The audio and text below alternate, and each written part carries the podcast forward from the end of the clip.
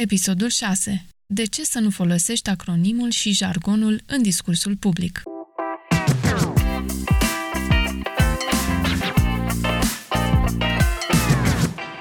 Salutare tuturor! Iată-ne la episodul 6 din podcastul Fă logul mai mare. Vorbim azi despre acronime și jargoane în discursul public, când e bine și când nu să le folosești în discursul public sau chiar în postările tale din social media. Îmi amintesc de o întâmplare de acum câțiva ani din timpul unui interviu de presă. Persoana pe care o asistam în acest interviu a spus la un moment dat SMB, adică Small Medium Business.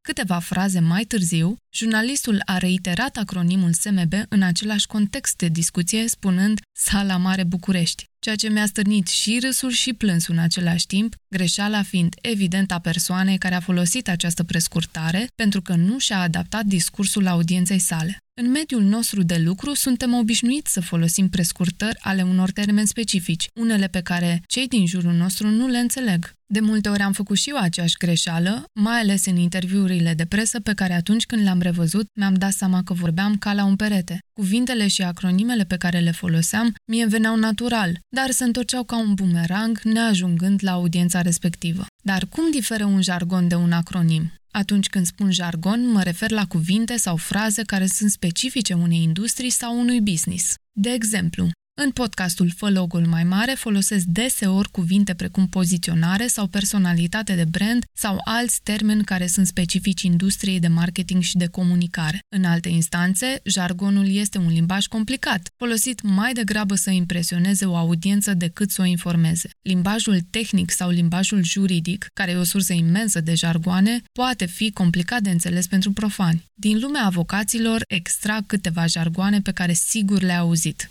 în speță, parte vătămată, prescripție, excepție de neconstituționalitate și multe altele. De multe ori auzim în interviurile de la TV medici care folosesc jargoane precum microleziune fibrilară, distrucție tisulară, risc tetanigen. Practic, fiecare meserie are jargonul ei. Nu te încurajezi să renunți să-l folosești, ci mai degrabă să îl simplifici pentru audiența ta sau să adaugi detalii suplimentare. Dar cum e jargonul în publicitate? Publicitatea românească e ca o oglindă a limbajului cotidian cu englezisme pe care le-am asimilat în limbajul nostru comun și așa ar trebui să fie. Cum ar fi dacă am auzi în reclame un limbaj arhaic? Puiul de Bretanie e crescut în fermă, hrănit cu porumb și congelat în condiții optime pentru ca tu să te bucuri din nou de gustul puiului de țară. Cocle de Bretanie de la Edenia. Știu ce mănânc. Iar acum aceeași reclamă spusă într-un limbaj arhaic. În hârzbul de Edenia se întâmplă doar ce trebuie. Puiul de Bretanie e crescut la moșie, nutrit cu părumbul și degerat în împrejurări grozave pentru ca tu să zburzi de bucuria gustului puiului de țară. Infuzia de cuvinte împrumutate din alte limbi îmbogățește limbajul comun și își pierde din ideea de a fi un limbaj specializat. Cum spuneam, auzim jargoane din diverse domenii, dar dacă ne uităm la cei mai mari consumatori de spații media, de exemplu, brandurile cosmetice folosesc cu abundență englezisme care și-au păstrat caracterul străin, intrând în categoria jargon. Rimelul de la Avon. Alege noua mascara pentru volum Mark Big Style, prima mascara din lume cu tehnologia Lash Flex. Deja ai remarcat cuvinte precum mascara, Lash Flex și până la finalul spotului mai regăsim englezisme care au devenit jargoane. Mai sunt cuvinte precum fresh, sporty, workshop. Mai spune azi cineva machiaj în loc de make-up sau ruj în loc de lipstick, anti-charcan în loc de concealer, lapte de corp în loc de body milk? Prea puțin dintre noi cred. Copywriterii aleg englezisme mai mult din prisma psihologică, cum că audiența consideră că tot ceea ce vine din afară trebuie asimilat. Și ele sunt peste tot în reclamele românești.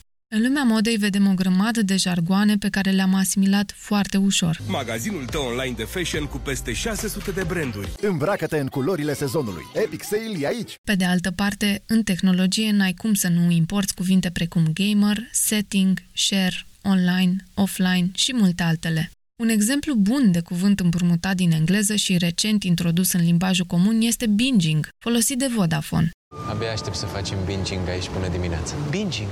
Adică să ne uităm la seriale până dimineața. După cum se observă, există explicații adiționale despre ceea ce înseamnă binging. I-am spus lui mama că facem binging și acum mă sună tata. Există avantaje și dezavantaje în a folosi jargoane de tip englezisme în limbajul publicitar. Un dezavantaj ar fi că folosirea excesivă ar transforma mesajele în limbaj de lemn publicitar, asta în condițiile în care mai mult de 40% din text ar fi format din ele. Însă un avantaj este flexibilitatea mesajelor de comunicare construite cu ajutorul lor și faptul că le oferă un aer fresh. În încheiere vă las cu un gând. Acronimele, adică abrevierile cuvintelor din limbajul specializat, sunt foarte bune de folosit în ședințele interne, dar mai puțin în spațiu public. În cazul în care nu pot fi evitate, poate o explicație acronimului ajută. În privința folosirii jargonului, îl poți folosi în continuare, dar ține cont de audiența către care te adresezi și oferă informații adiționale suficiente cât să te faci înțeles sau înțeleasă. Mulțumesc pentru ascultare, Simona.